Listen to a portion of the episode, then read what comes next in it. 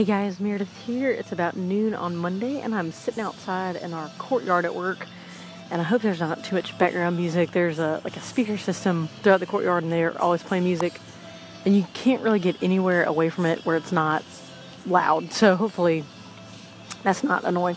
But just wanted to check in. Uh, had a good workout this morning.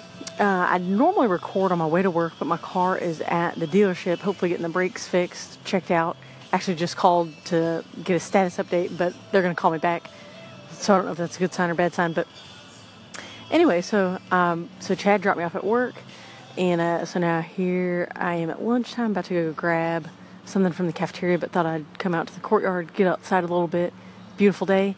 The high tomorrow is supposed to be 68 and rainy, so that'll be just uh, interesting and different. But um, yeah, so the workout this morning, uh, it, part of the workout had a mile run, and so I did was able to do a mile in 6:55, and so I was really impressed with that. And well, I impressed myself. Not that that's a real impressive time, but for me, it was booking it.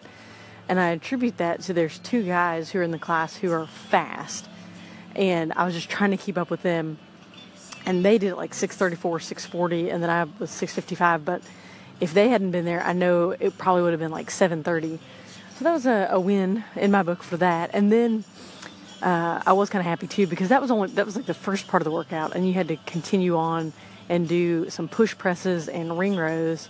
So one of the guys was just totally done after the run and it took him like five minutes to finish the rest. Um, but when you got those workouts like that you know, I always try to be conservative enough on the run to realize there's still part of the workout to go. So overall, it's really good. Good way to start the day. And uh, yeah, I'm going to go grab some lunch and get back to work.